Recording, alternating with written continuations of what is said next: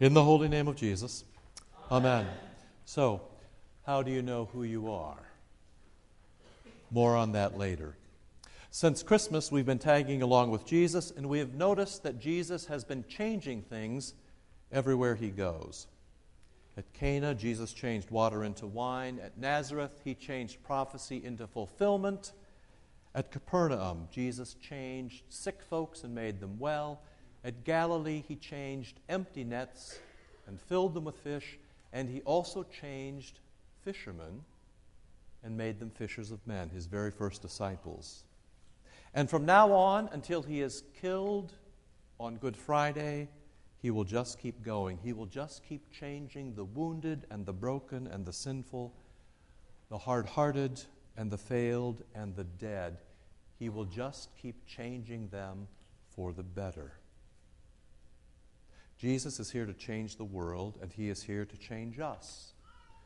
And as Pastor Nelson has said so well these past few weeks, when Jesus is here changing things, nothing can go on as it did before.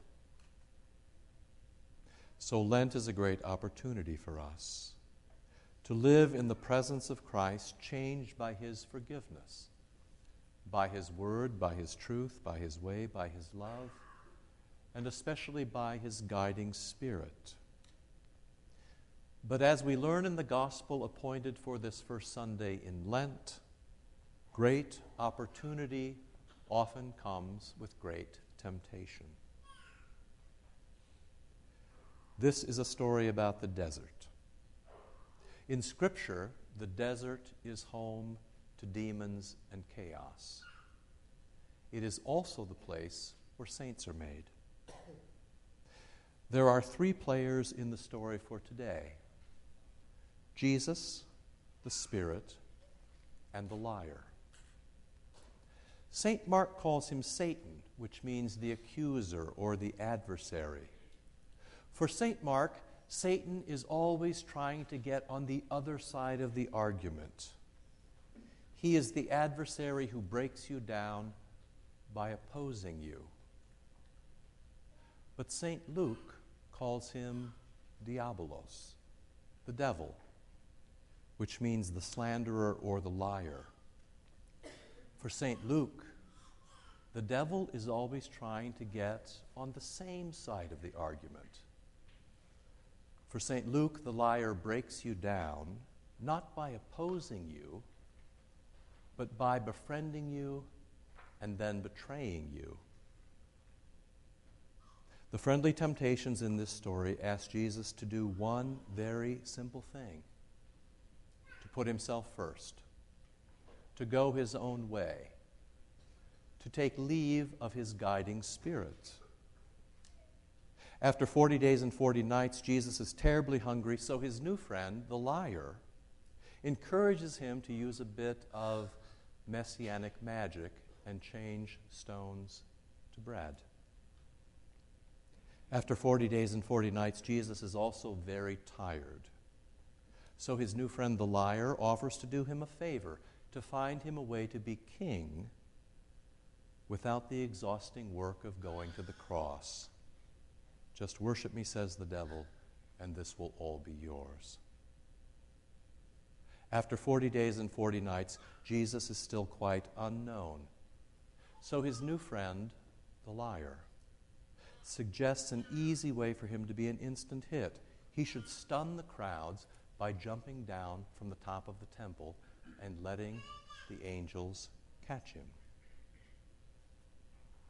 What a kind thoughtful, loving, helpful new friend this devil is. Part consultant, part handler. He has figured out three easy ways to increase Jesus' initiative, efficiency, and popularity.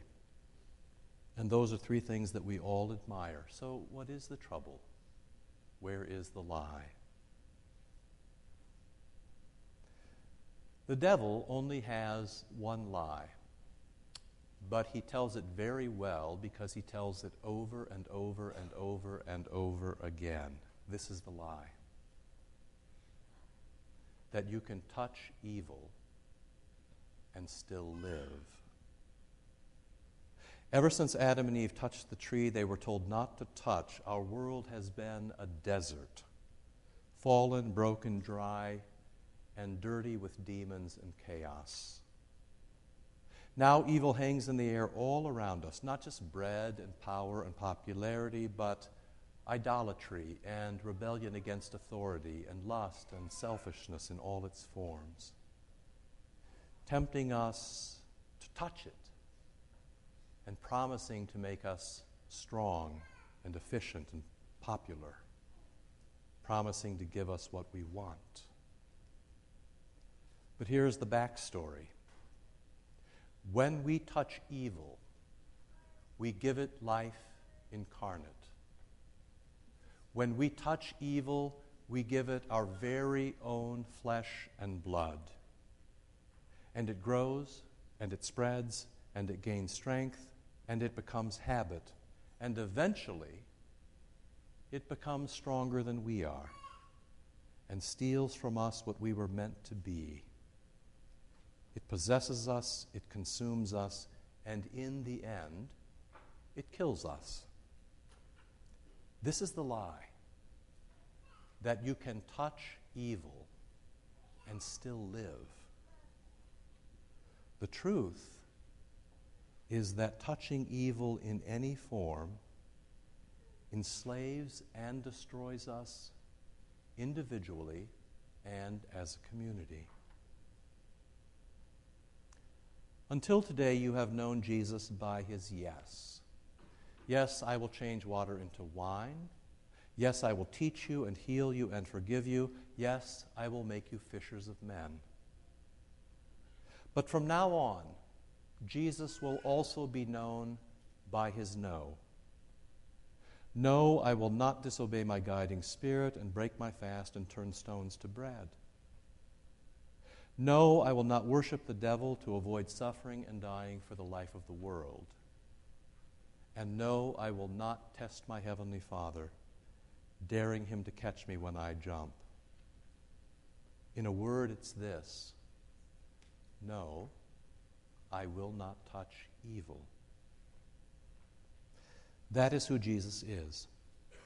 Properly human, living within the boundaries of a child of God he is utterly obedient, never testing God and always trusting God, and following where the Holy Spirit leads, and destroying every devil's lie with a word of truth, with a bit of scripture, which is the opposite of lie. So, how do you know who you are? Like Jesus, you were baptized. And there, your loving Father gave you his guiding Holy Spirit. And he changed you into a child of God. We just saw that happen. How do you know who you are? Like Jesus, you know who you are by what you say and what you do when the chips are down. By what you say and what you do in the midst of great stress in the midst of great temptation. You know who you are by your yes. Your yes to truth, love, honesty, obedience, community, your yes to the Holy Spirit. And you know who you are by your no. Your no to self, power, popularity, lies, and betrayal. Your no to evil even when it costs you mightily, and even when it hurts you deeply. After all, the desert is the place where saints are made. In this life, the temptation to take the easy way out is always there. The liar is always in your ear, begging you to take just a bit more initiative, to show just a bit more efficiency and to make yourself just a little bit more popular. The liar is always there encouraging you just this once to touch the evil, to give it life, to give it your very own flesh and blood, and so to end in chaos. The end of chaos is always eternal death. But Christ is here again this morning in His Word, in His baptism, in His Eucharist, in His holy absolution. Christ is here and Christ is change. So, absolutely nothing can go on as it did before. What's the change? It is there in the truthful words of Jesus and his prophets. Repent and believe the gospel, and I forgive you all your sins, but also bear fruit that befits repentance. This is what to say and what to do when the chips are down. In Jesus, we see that the ultimate act of love is obedience.